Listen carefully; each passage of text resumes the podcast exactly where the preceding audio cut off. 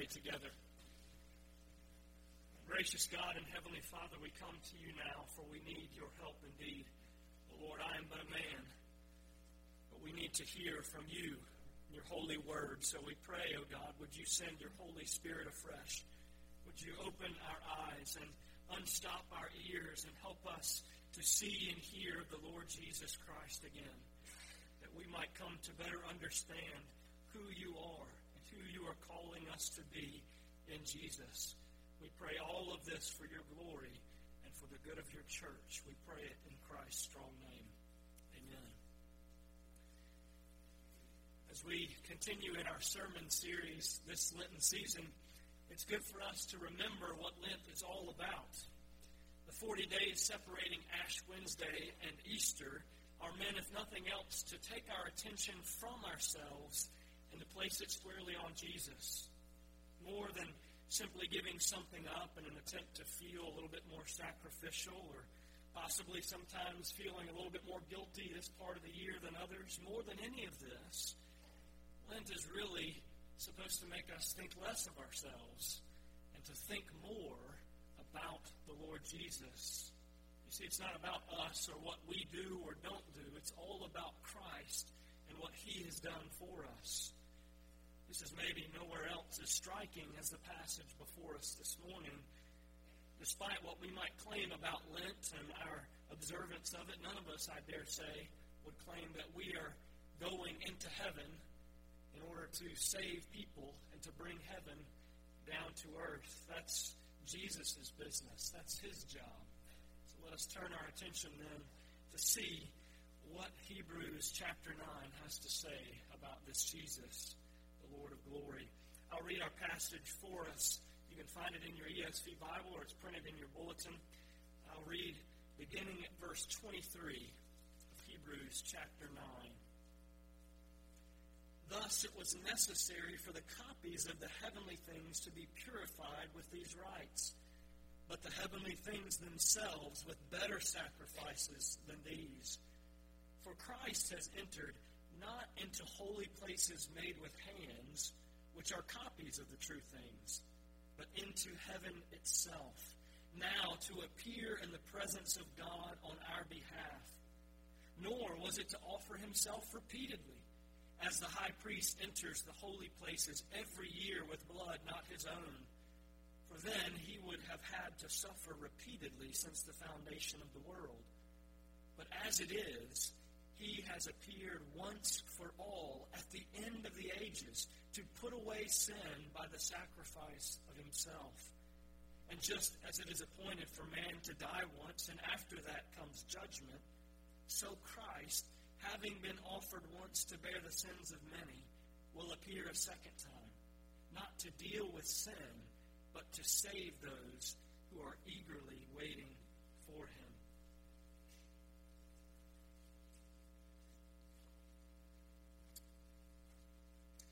was a little boy, I loved trains.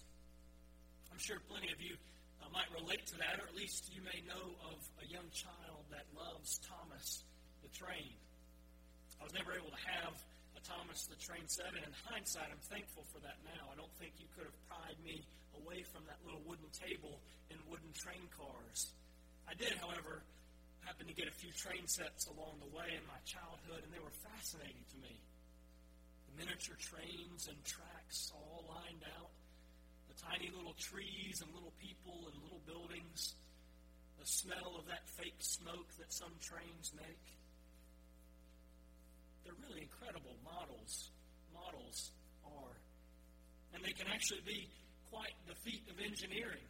For instance, the, the Guinness World Record right now for the largest model train set is held by a company in Germany Miniature Wonderland spent over 21 million euros to build this model. They have nine miles of track laid out, over a thousand engines, 10,000 cars and carriages. But you know, as, as impressive as that sounds, it's really nothing compared to a feat of engineering at full scale.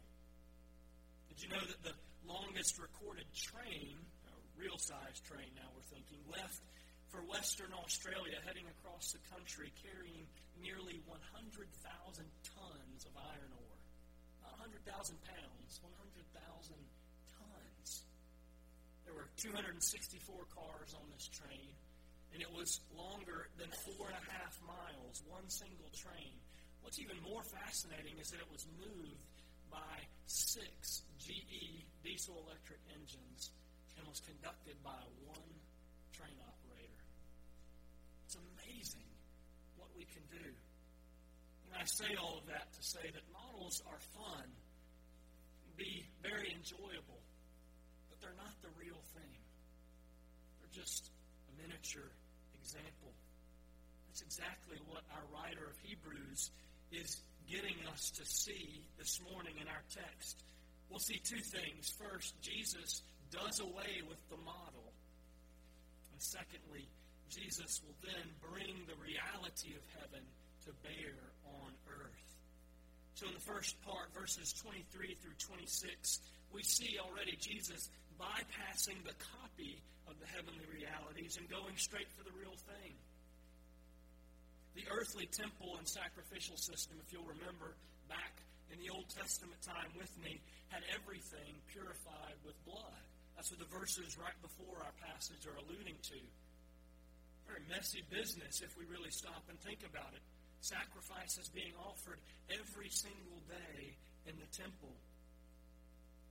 The blood signified the payment for wrong, wrongdoing. It, it gained access, as it were, to God for his people. Problem, of course, as you well know, as we all intuitively know, the problem with that Old Testament system, with the copies, as it were, was it didn't actually accomplish change at the heart level. All throughout Scripture, we see in the prophets and the New Testament writings, the blood of bulls and goats are not able to change the heart of man. The writer of Hebrews says earlier in this letter, it's not able to purify our conscience, to actually make us new people. It's what Mary has been preaching on. The law was given not to bring life, but to show us our death, to show us how far short we fall of the glory of holiness. People are still sinners. We are still sinners, despite how many animals died under the old system. So the first thing we see in these verses then is that the writer's making a contrast. Jesus doesn't go into the Old Testament temple. Jesus goes into the heart of heaven itself. He goes into God's presence on our behalf. That's what it says in verse 24. He can then actually deal with the problem of our sin. He can affect change at the heart level. I want us to stop and think about that for a moment. Really meditate on what this text is saying. Jesus has gone back into heaven. If you'll remember with me, the only people in heaven, in the flesh, that have ever been in God's presence, as it were, were Adam and Eve. After that, the door was closed. The Lord kicked man out of the Garden of Eden, out from his presence, and put those angels up at the gate to guard in every direction from the way to the tree of life. The door has been sealed from the beginning of time itself. And now we see Jesus, the God man, the first human being. And let us not mistake this. Jesus in the flesh, standing before God, fully God, but fully man, for us. Christ the righteous, our advocate, standing before God. It's an amazing reality. He's in heaven itself. Jesus went not into a temple to offer sacrifice on our behalf. Jesus himself was the sacrifice. And it's in the true temple, the very place where God dwells. Used to worry as a young man if that would be enough. If I'm honest with you, I'm really a pretty rotten person at the core. If you knew the thoughts and feelings of my heart and mind, you'd probably be scared to call me a pastor. I wondered, well, what if I have some sin in the future? Will God's past action be enough? You see, this is exactly goes next. It comes to the rescue of our heart.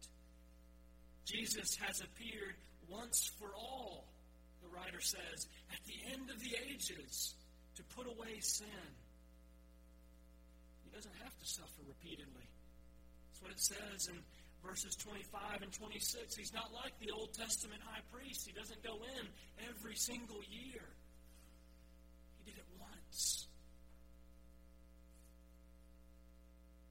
Jesus is really in the presence of God.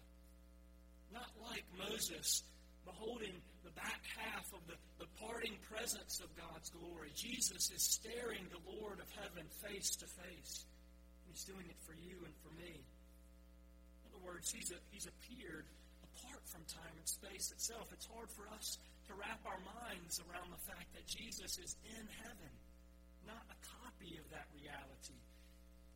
Making our case at the end of the ages, and what he's accomplishing then, what he accomplished at the cross, is irrevocable. It doesn't change. It, it cannot change. He's perfectly secure. And notice that that sacrifice is once for all, meaning once for all of time. Nothing you or I can do will ever overturn that verdict. There will be no new revelation out of heaven from God. He has spoken with finality in the Lord Jesus Christ. It doesn't get more definitive than once for all at the end of the ages. So, my brothers and sisters, take heart. Where we stand now can not change where Jesus is and what he's done. Nor can any point from this point to the end of our lives. He's accomplished it. It is yes and amen in Christ. So we see that Jesus first has gone around the Old Testament temple system, the copies. He's gone into heaven itself, the reality. But as we will see in the second part of our passage, Jesus then is going to bring heaven down to earth.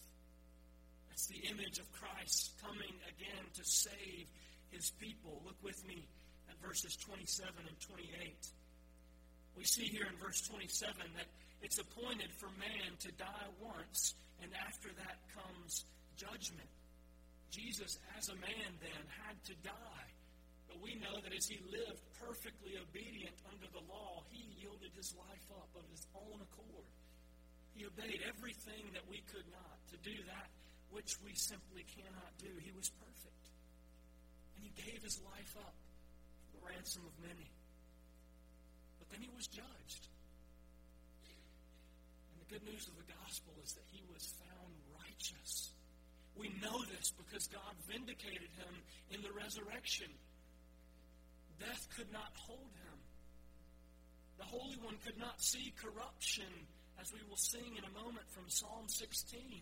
Jesus has life in and of himself. And so he gave death its own death as he rose from the grave. You know, this also teaches us something else to encourage our hearts. Verse 27 puts away silly myths like reincarnation, like purgatory. We live in this life, and then we die, and we are judged. We are judged in Christ or we are judged apart from Christ. But that's the end of the matter. And Jesus shows us that example. He himself lived and he died and he was judged. We need to see if we are found in Christ, if we believe upon him, if we trust and rest in him as the true Lord of glory. And understand how heaven meets the earth, we really need to pause for a moment and see what Scripture is doing. That's why we read from Revelation chapter 21 earlier. See, God's presence was always meant to be in the creation. His glory, as the, the writer Isaiah says, is meant to cover the earth as the waters cover the sea. That's not figurative language. God is meant to be here, dwelling in our midst as he did with Adam and Eve in the garden walking and talking in the cool of the day. But obviously, that hasn't happened since the garden, since the fall. But you see, all of our hearts long for that. We're all hardwired with the image of God pressed upon us. And if I think we were to be honest with ourselves, we would understand that, wouldn't we? After all, what does our world chase after? Bottom, it chases after life. Whether we think of it as more stuff, more fun times, we try to maximize the few short years we have, or if we think about it in terms of the chase for immortality. Oh, but if we could live a few more years, if we could cure all these diseases, if we could live forever, we're all longing and craving that existence that continues. And more specifically, we're longing and craving a new creation, a new world where we don't have these diseases, where we don't have the pain and the sting of death, the sorrow of broken relationships. We're all longing for that. And that's where our text comes in with the good news. So Christ, having put away sin and having dealt with the problem, will come again. And he will come to save his people. And this is the picture of it. That's why Scott read from Revelation 21. John writes in the beginning of that chapter I saw a new heaven and a new earth. The first heaven and first earth had passed away, the sea was no more. I saw the holy city, the new Jerusalem, coming down out of heaven from God, prepared as a bride adorned for her husband. And I heard a loud voice from the throne saying, Behold, the dwelling place of God is with man. He will dwell with them. They will be his people. God himself will be with them as their God. We see in that passage later in the chapter, the part we read earlier, the writer of Revelation is describing the new city. You know what's marvelous about that? Is that it's a picture of the Holy of Holies. See, we've gone from the Garden of Eden, that early temple that God dwelled in with his people. And then we see in the Old Testament the tabernacle and the temple created with human hands, copies of the original thing. And the Holy of Holies sitting as a perfect cube, overladen with gold and beautiful ornamentation of so many kinds. And then we see in the, new creation, the new Jerusalem coming down. It's a perfect cube. It's overladen with gold, clear as glass, the most beautiful stones and and gem work that you could ever see. And what's amazing is that that Holy of Holies, that place in which God dwells, the true temple, heaven itself, fills the entire creation. You see, what's gone from a tiny little spot in the Middle East is now in heaven and on earth, full in the creation. God's glory breaking out into all the world. Jesus coming again and bringing God's presence on a new earth, in a new, wonderfully recreated universe. That's the truth of the gospel, the truth of the scriptures. See, we often make the mistake thinking heaven is the place that we go to and God takes us there and we have this weird existence out of body forever. That's a heresy of the early church. We're always meant for this creation. That's why we long to live forever. That's why we can't get enough of life. Such wonderfully rich food, great music. All of these things that we long to enjoy, those are the pleasures forevermore at God's right hand. And He intends us to enjoy them in His presence on this earth when Jesus returns. You see, that sounds like good news to me not, well, good luck with 80 years. Hope you can get enough out of it. See, that's such a, a, a lie and a sham from our culture. That's a model. That's not the reality. You see, I bet if I were to offer you a trip, maybe you wanted to, you may, you may not like trains, but bear with me for the, for the point of illustration, if I were to offer you a trip, a great train ride across the Alps, all expenses paid, if you liked that kind of thing, would you rather have that, or would you like to go down the street and see a model of the Alps that I built and a little train running through it? I know what you would choose. You want the real thing, not the model, not the copy of the reality. Brothers and sisters, that's what life is. God has trained our hearts such that we long for eternity with Him. Whether or not we put it in those words is irrelevant. We've only begun to understand the possibility of life on this earth. When Jesus returns and reveals God's glory into every square inch of the universe, then you will know what it means to live. But you see, that's the catch. We only have this life to decide. For after death comes judgment. And the question before us this morning is are we in Christ or are we not?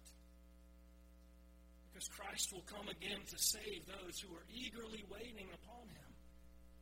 But hear those closing words from Revelation 21 says they will bring their glory into it. And the gates will never be shut by day. Glory rewards faith. The doors will never be closed in heaven. But nothing unclean will ever enter it, nor anyone who does what is detestable or false, but only those who are written in the Lamb's book of life. See, we are all longing for eternity.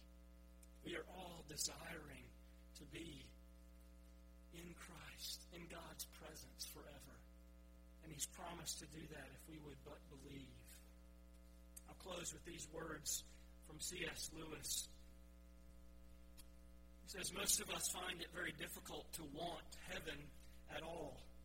One reason for this difficulty is that we have not been trained. Our whole education tends to fix our minds on this world and there have been times when I think we do not desire heaven. But more often I find myself wondering whether in our heart of hearts we've ever desired anything else. We all desire call out to the Lord Jesus Christ, and it is yours. And there's nothing in all the world that can change that.